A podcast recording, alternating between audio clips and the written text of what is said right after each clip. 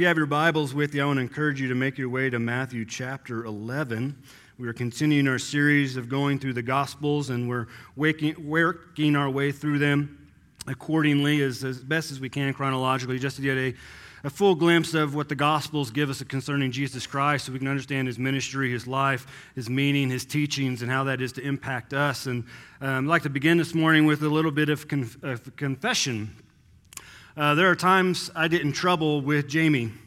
And uh, I, I do this sometimes because sometimes she'll ask me something, or she'll say something, or she may even do something, and she's expecting a particular response from me that she does not receive. And so I can kind of get a feeling, guys, you know, that feeling that I think something's wrong, and I'm pretty sure that I'm the one who did the something that make it wrong.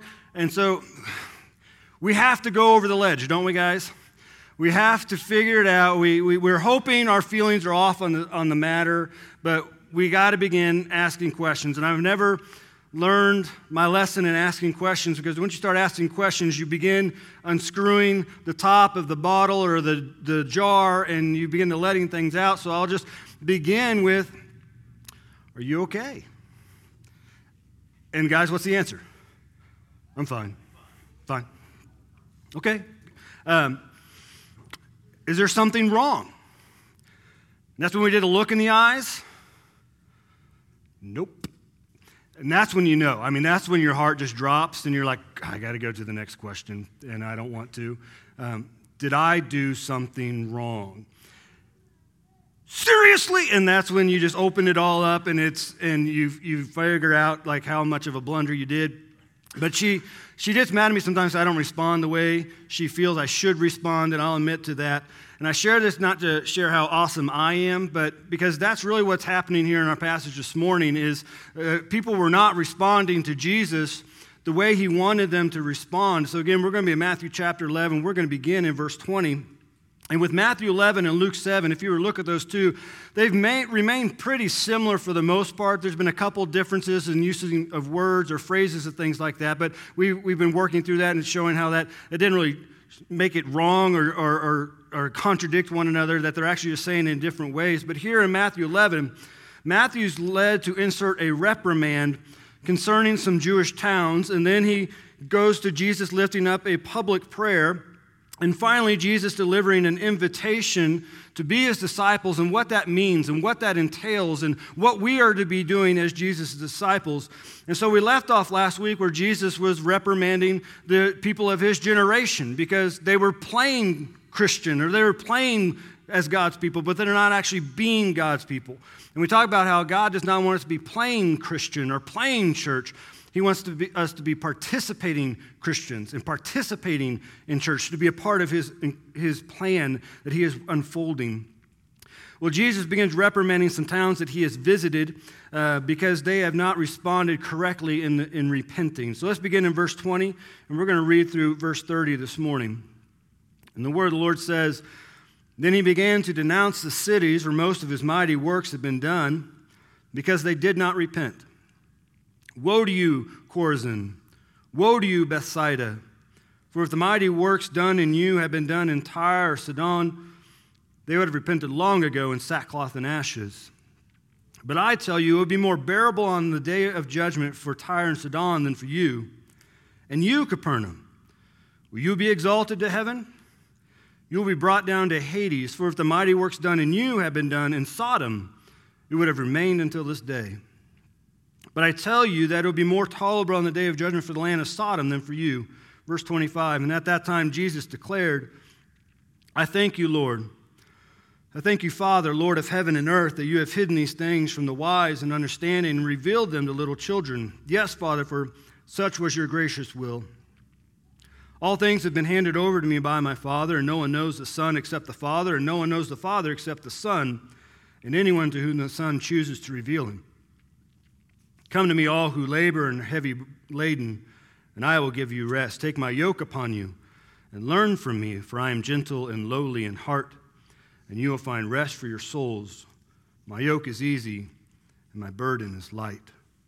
Jumping back to verse 20, That word denounced there in verse 20 means to reprimand or to rebuke. In the initial reading of the passage, it might seem that Jesus is trying to blow off some steam, that he's heavily aggravated with people around him. But the verb denounce means to reprimand someone who obviously knows they're at fault for something. Kind of like us guys with our wives, right? We get reprimanded sometimes. The someone at fault are the three cities that are mentioned in our passage of Chorazin, Bethsaida, and Capernaum. Now, Capernaum should be the town that we should be most familiar with. We've seen Jesus in Capernaum quite frequently. In Matthew chapter 9, verse 1, it's actually referred to as his town. It was in Capernaum where Jesus first read in the synagogue. It was in Capernaum where he cast out the demon that came into the synagogue. He healed Simon Peter's mother in law and healed other individuals and cast out other demons. That's a more familiar city.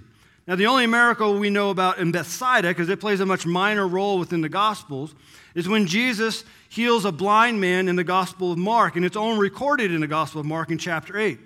Now, Chorazin is only mentioned here in Matthew 11 and in Luke's recording of this passage in Luke chapter 10. So, in other words, outside of those instances and outside of Capernaum, we really don't know what Jesus did in these three towns, but we can assume he did some miracles. We can assume he taught. We can assume that he was there and people had an experience with him. As a matter of fact, we can know for sure because of our passage that he, in fact, did miraculous or mighty works, which is saying he did miracles there. The issue at hand is this is Jesus was there teaching and doing miracles, and the people experienced it, they witnessed it, but the people in the towns did not repent. The word repent means to change one's way of life, resulting in a complete change of thought and attitude in regard to sin and righteousness. It literally means and calls for a change of heart and a turning to God. We can think of it like a 180. We are turning from our sin and we're turning to the holiness of God. The Bible reveals that repentance is essential for salvation. After Peter delivered the first message in the book of Acts at Pentecost, and the people heard him speaking of Jesus Christ and pointing to Jesus through the prophecies and what we call the Old Testament, the people came to the end of his message and they asked, What shall we do in response to this? And Peter says, Repent and be baptized. In Acts chapter 3, Peter again delivers a message, and the people want to know what should they do. And he says, Repent therefore and turn back, that your sins may be blotted out. We have to understand that the life, the ministry, and the work of Christ calls us to repent. It calls us to change, to be a different person, to be, as Scripture says, that the old has passed away and behold, the new has come. It doesn't mean that we're no longer going to wrestle with sin. It doesn't mean we're no longer going to stumble into sin. But what it means is when we realize that happens, we recognize it, we remember Jesus Christ, and then we repent from it. The issue concerning these three towns in verses 20 through 24 is that they would have recognized Christ from being from God. They would recognize the power of God coming out of him and doing these mighty works. There's miracles. There's no doubt he would have done some teaching in each, in each town, which would have led them to repent, but the people in the town remained the same. They did not change.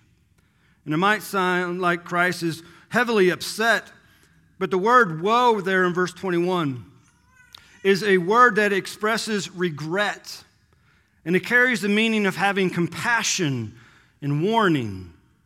It's like a parent telling their child, You can't go there, or you can't do that. We don't tell our children these things because we don't love them or we're mad at them. We do that because we as parents see the warning signs. We see where that is going. We see the danger ahead, and so we tell them to not do that, to not go that way. In verse 21, Jesus directs his attention to two towns, and when he speaks of the towns, he's speaking of the people in the towns, Chorazin and Bethsaida. And he speaks of them by comparing them to the towns Tyre and Sidon. And he says that they would have repented. The interesting thing about the comparison of Chorazin and Bethsaida and Tyre and Sidon is Chorazin and Bethsaida, these were Jewish communities, while Tyre and Sidon, these were largely Gentile communities. And in the Old Testament, they spoke against the prophets, and the prophets called judgment upon these people. Tyre and Sidon bordered on the Mediterranean Sea. They were harbor towns. They're closely associated with the Philistines, which are a constant thorn in the side of the people of Israel. Just think about David and Goliath. Leon Morris points out that they had been great and powerful cities for centuries, and their proximity to Israel had meant a good deal of contact. But since they were heathen cities, their customs offended the Israelites, and the cities thus were well known for their shortcomings. Now, the oddity of Jesus comparing a Jewish, Jewish towns to Gentiles towns is Jesus saying if he would have done what he did in the Jewish towns, but did in the Gentile towns, they would have repented. They would have responded appropriately. He says there in verse 21 they repented long ago in sackcloth and ashes. He even expands this to the day of judgment being more bearable for these Gentile towns than for these Jewish ones. So, this would have been a huge turn of events. The Jewish people felt that they were good with God, that they would escape the day of judgment, that they would not be cast out of God's presence simply because of their birthright through uh, Abraham. And what Jesus is calling them to is saying, not so fast. You need to understand what is happening in your towns and what you are not doing. The issue of sackcloth and ashes is a common way for the Jewish people to show they were repenting of their sins. That word bearable can also be read as tolerable or better off. And Jesus is not saying that there are going to be levels of judgment or there are going to be levels of hell. He's pointing out that the Jew and the Gentile will all be held accountable to God. That's what the day of judgment is speaking of. It's speaking of that final day where all people of all nations will come before God and we will be judged. We will either be a believer or an unbeliever. Those are only two options when it comes to the end. But that was a day the Israelites believed they'd be, they'd be all right. They'd be better off. They'd definitely be better than a Gentile. They'd definitely be better than a heathen or pagan. They'd definitely be better than anyone who wasn't a Jew. Again, Jesus is saying, not so fast. And he points out the Jewish people of these towns, they had all the information before them and did nothing with it. While the Gentile towns had no information, but if they would have had it, they would have changed and responded appropriately. The teaching seems to imply that God is going to judge people according to the knowledge they had of the truth and how they responded to it. And here's a lesson we need to take from this how we respond to Jesus is of the utmost importance. How we respond to God, how we respond to the Holy Spirit, how we respond to God's Word is vital. And Jesus amplifies this lesson by drawing attention to Capernaum. And what he does is he compares Capernaum with Sodom.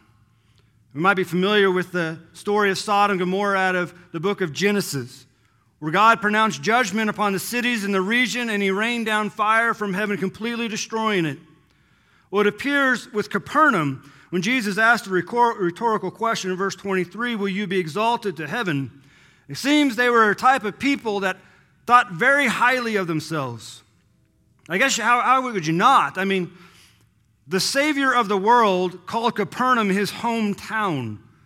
Sometimes when you come into Stratford, you can see those nice green signs that state, you know, the, the championships, state championships from the high school, and people take really pride in that. I imagine if Capernaum was a city in America today, they would have a, a green sign that says, Hometown of Jesus Christ. So, no doubt they felt prideful of themselves. And Jesus asked this rhetorical question Do you really think you're going to be honored? Do you really think you're going to be lifted up? Do you really think you're going to be exalted? And then he points out the opposite will happen, and that they will descend into Hades. Hades was a place known for the dead, it's the place where the wicked people went. It was synonymous with the Old Testament place Sheol.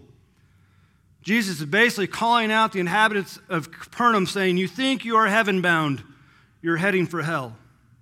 You think you are righteous, but you're more wicked than the inhabitants of Sodom. Doesn't seem like a great way to win over your neighbors, does it? But Jesus is trying to awaken God's people to what is happening before their eyes, which the other towns were not able to experience. And one thing we can take from this is it doesn't matter where you were born.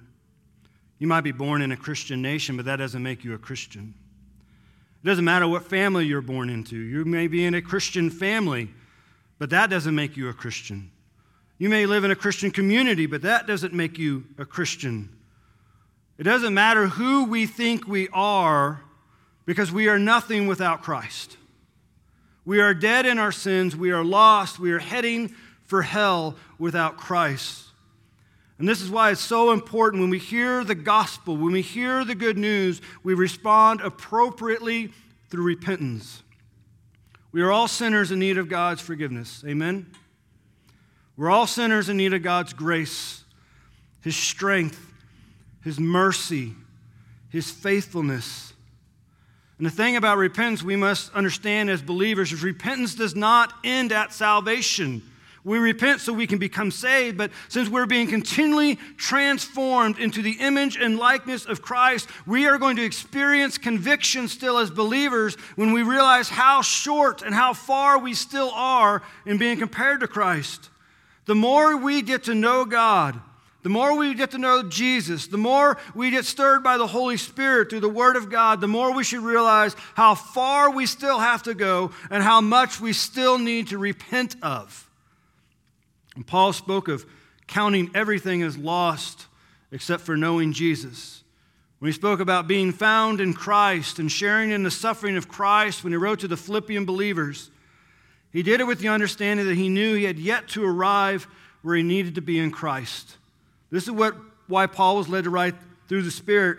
Not that I've already obtained this or am already perfect, but I press on to make it my own because Christ has made me his own. That's Philippians 3:14. Paul is basically letting us know he understood he had yet to arrive to the place where he fully needed to be, where he fully spiritually belonged. And this is why he delivers this instruction in verses 13 and 14. But I do, one thing I do, forgetting what lies behind and straining forward to what lies ahead, I press on to the, toward the goal for the prize of the upward call of God in Christ Jesus. Now, when Paul wrote this through the Spirit, he wasn't giving us a verse so we could put on a sports t shirt. That's not what he was talking about at all. He's telling us none of us have it all together. None of us are 100% who we should be according to the Word of God. None of us have fully arrived spiritually to where God wants us to be. So we must forget what lies behind us, which is our past, our sins, and strain and press on toward the goal of the upward call. That language there in Philippians chapter 3 that Paul uses paints this picture that this is going to be difficult. This is going to be painful. That word strain actually means to be stretched, it means to become uncomfortable. It's going to be hard. The word press means not only to pursue, but to persecute. Meaning we're going to have to persecute our sinful nature, which comes by conviction, which is to lead us to repentance. So we might press on and move forward with purpose. That's what Paul's pointing to. That we would move on with purpose. We would strain and press towards the goal. And coming back to our passage here in Matthew, Jesus is calling out these Jewish cities because their lack of response and repenting led them to have a lack of purpose for the kingdom of God. Then we come to verses 25 through 27. Jesus reveals why some people have a lack of a proper response, which leads to the rejection of heaven and eternal life. Look at verse 25. At that time, Jesus declared, I thank you, Father, Lord of heaven and earth that you have hidden these things from the wise and understanding, revealed them to little children. Yes, Father, for such was your gracious will. Verse 27 All things have been handed over to me by my Father. And no one knows the Son except the Father, and no one knows the Father except the Son, and anyone to whom the Son chooses to reveal him. As Jesus compared cities in our previous verses, here he compares the wise and understanding in verse 25 to little children. That word little children can be read as infants or childlike. Verses 25 through 27, even though I read Jesus declared, could actually should be read as Jesus prayed. And he begins his prayer by thanking the Father, which means praising the sovereignty of God. He is the Lord of heaven and earth, meaning he is in full control. He has full authority, and he is the master over all things. A strange thing about this prayer is Jesus is praising God because he's hiding something from one group of people, but he's revealing something to another group of people. Verse 26 is interesting because it's very difficult to translate from the original Greek, which is what the New Testament is written in. The ESV, which is what I read from, is, says, Yes, Father, for such was your gracious will. The International Version reads it as this was your, is what you were pleased to do. The New Living Translation says it pleased you to do it this way, and the Amplified reads it as this was well pleasing in your sight. The gracious will of God points to his desire. What God desires, verse 26. Father, for such was your desire. But it leads to an interesting question.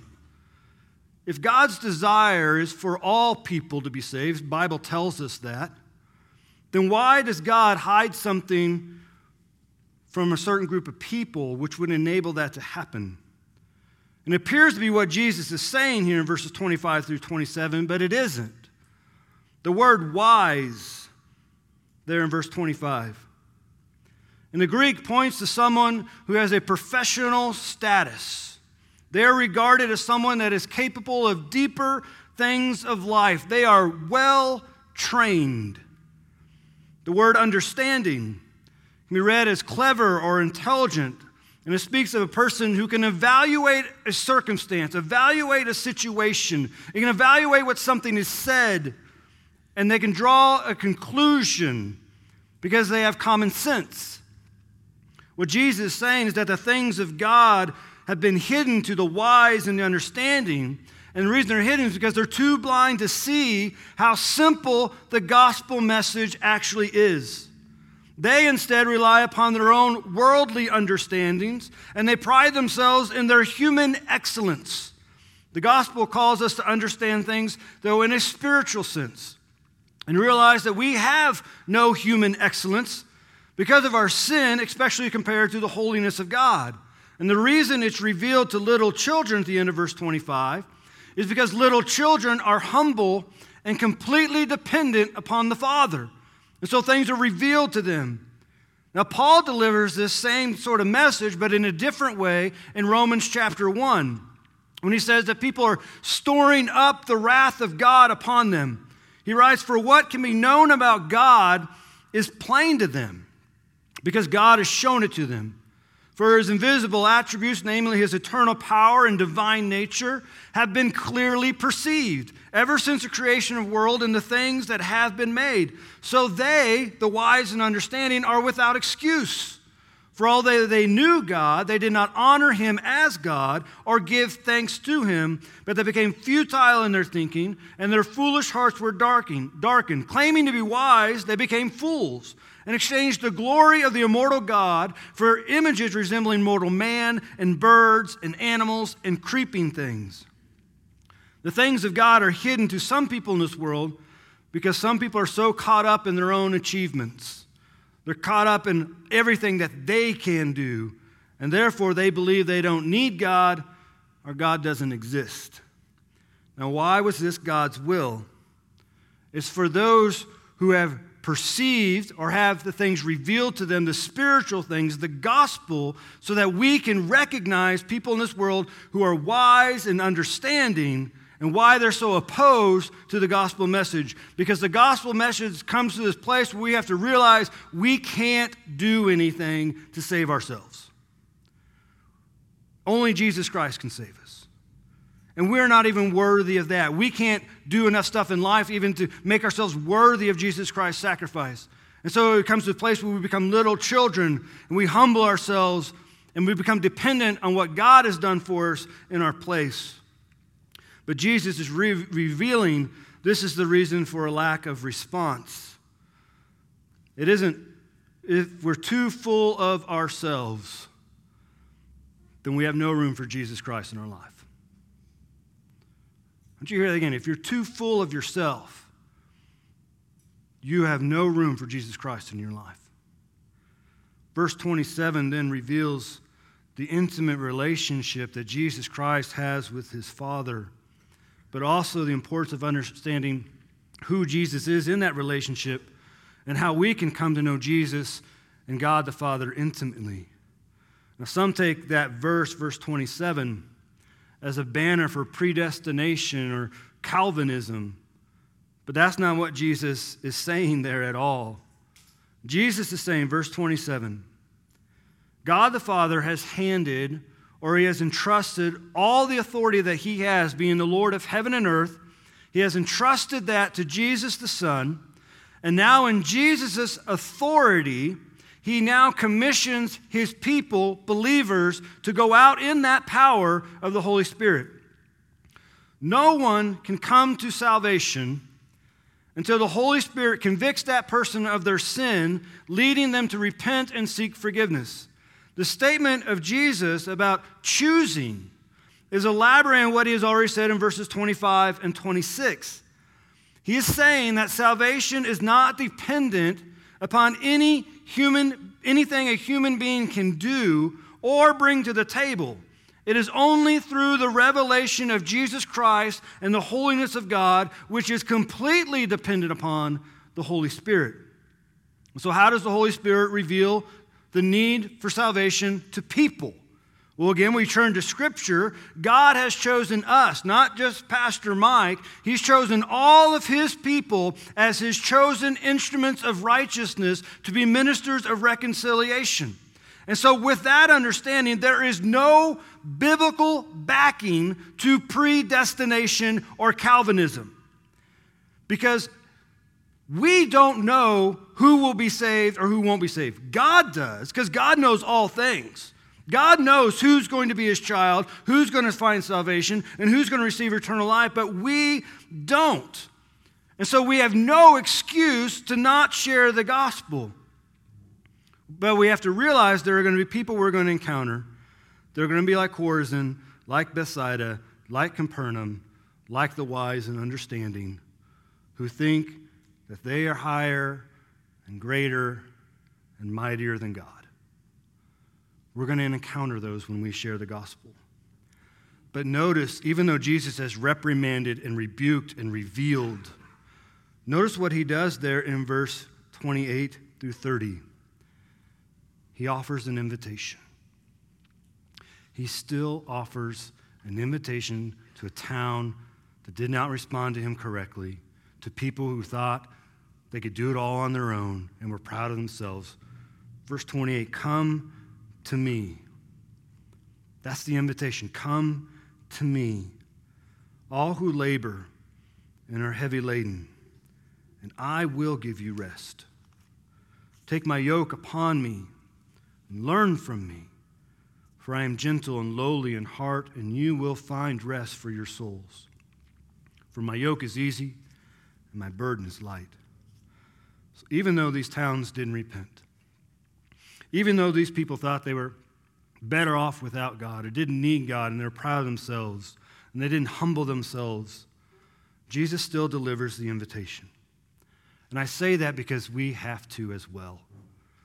It doesn't matter how stubborn people are in the world or are so attached to the world, we have to continue to deliver the invitation of Jesus Christ so they can be saved.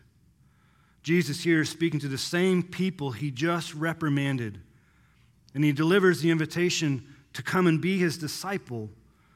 And so here is what we find when we respond to Jesus. And this is what we can expect in responding to Jesus. We have polar opposites here, right? There are people being invited, and they're worn out, they're burdened. It's the image of people who are still dealing with sin daily on their own and trying to work it out on their own. And Jesus gives an invitation to those things that have been hidden from them, trying to reveal it to them so the situation in their life can change. He's telling us that He knows this world is tiring. He knows this world wears us down. He knows this world carries a heavy burden upon us. He knows that sin puts a heavy load upon our shoulders and our hearts, and it wears down our soul and our mind. But Jesus says, if you would just come to me, you'll find rest. That word rest there in verse 28, and again in verse uh, 29. The word rest carries the meaning of revival. if you don't know what revivals are, it's an awakening, it's a spiritual awakening. The word rest not only carries a spiritual awakening in our hearts and our souls and our lives. But the word rest also carries the word of being refreshed. Who doesn't want that? To be so spiritually awake and refreshed no matter what is going on in this world. That's what Jesus is offering here. But the issue is pointed out in the previous passages is people don't realize they need it or they just don't want it.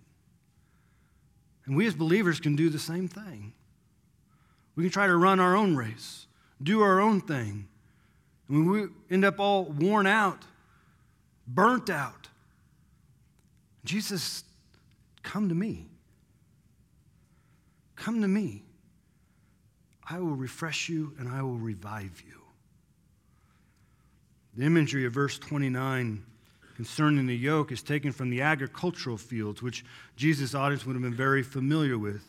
It's basically a wooden bar that was placed on the back of an ox, and typically there were two of them together, so two oxes would pull the plow while the farmer would steer them in a straight row.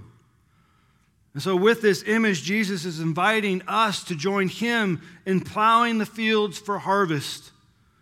Responding to Jesus is to be a part of the harvest. It is to be a worker. It is to go out and preach the good news, to proclaim the gospel, to allow people to be introduced to Jesus Christ. The image is that he places the yoke on us. He says, Take my yoke, which means that we are the oxen. Which means, as the oxen, when we take the yoke, he is the one that has to direct us, and the only one that can direct us to rest and refreshment and revival. But it also is telling us when we respond to Jesus, we have to submit to his lordship. By submitting to Jesus, we accept the task that he has given us to preach the gospel, to share the gospel, the good news. And so we take the yoke of Jesus by learning from him there in verse 29 which means responding to Jesus is to be a disciple. To be a disciple is how the Christians were first known as. If you're a Christian, you're a disciple. And to be a disciple means you must be a constant learner. learner. You must constantly be learning about the depths of God through the Word of God. Again, it's in this promise that we're promised rest. And Jesus says, Look, I'm not an angry leader. I'm not a mean leader, verse 29, but I am gentle and lowly in heart. Lowly in heart means I'm humble. And Jesus is promising us when we come to him, he'll care for us as the little children. And this was a huge contrast to what his audience, the Jewish people, would have been familiar with with their teachers and their leaders as they kept putting burdens on the people of God. They thought they were wise and understanding the religious leaders prided themselves in their positions and their knowledge of God's word, but Jesus is going to reveal through his ministry they didn't even understand God. And Jesus is saying, unlike these religious leaders of his day, he's not going to overburden his disciples with laws and traditions. Instead, he's going to call them to joy and life and freedom. Jesus' yoke is easy because it frees us from the law and just calls us to surrender to the love of God. The phrase rest for your souls, there in verse 29, is taken from the Old Testament book of Jeremiah in chapter 6. In that situation, Jeremiah is speaking out against Jerusalem, the city of God. He's saying that judgment is coming because the people of God would not listen. They thought they were so big and so proud in their own eyes. They lusted after the things of the world, much like what Jesus is pointing out in our passage this morning. In the midst, though, of the coming judgment of Jeremiah chapter 6, the prophet is speaking over the people of God. He says that if you would just look to God, Jesus says, Come, if you would just look to God and you return to God, which is what repenting is, then the, in return to the Ancient of Days, which speaks of the law given by Moses, then they would find the good way and they would find rest for your souls. Here, Jesus is saying the same thing. If we would just listen to God's word, if we would just respond appropriately to his invitation, if we would repent when the Holy Spirit convicts us to repent, we would find the promise of escaping judgment and instead find rest. And this could point to eternal rest in heaven where there's going to be no more pain, no more sorrow, no more anger, no more sin, no more death. I'd like to wrap up this morning by quoting from Craig Blomberg's, Blomberg's commentary on this passage. He writes The invitation to come to Christ remains for all today. But now, as then, it requires the recognition that persons cannot come by exalting themselves, but only by completely depending on and trusting in Christ. Jesus delivers the same invitation this morning, one that Paisley accepted and has come to confess before you through baptism. He delivers the invitation to all of us here this morning. Come to Him to find rest and escape judgment. How do you do that? First, it begins by admitting that you're a sinner, and then repenting of those sins, turning away from them acknowledging that you're a sinner to God. But then it goes to a place of knowing that Jesus Christ died for your sins, that you might be forgiven of those sins by God and be given eternal life. Because Jesus not only died, he rose from the grave to grant that incredible gift. Once you believe that in your heart, that I'm a sinner before God and Jesus died for my sins and rose again, that I can be forgiven and given eternal life, the Bible says there's one more thing you must do. You must confess Jesus Christ as your Lord and Savior. You must confess your need for God's forgiveness. And if you're here today and this is something you need to do, then this is the time of invitation. And I'm going to invite you to come. You just have to say, Pastor Mike, I need to be forgiven. Or Pastor Mike, I need to be saved. And I guarantee you there's not going to be a person in this room that's not going to celebrate with you. The heavens will erupt when one person comes to Christ. But maybe you're here this morning and God has been speaking to your heart about something in your life that is not matching up to God's will and God's word. And the Holy Spirit's been trying to convict you. You know, the Bible says when God disciplines us, it's because He loves us. Because He says, our Father, and we're His children. And maybe you have not been responding appropriately to what God has been laying on your heart. So maybe you just need to come and kneel before the Father and say, God, I'm sorry. Forgive me. I repent and I turn away from that.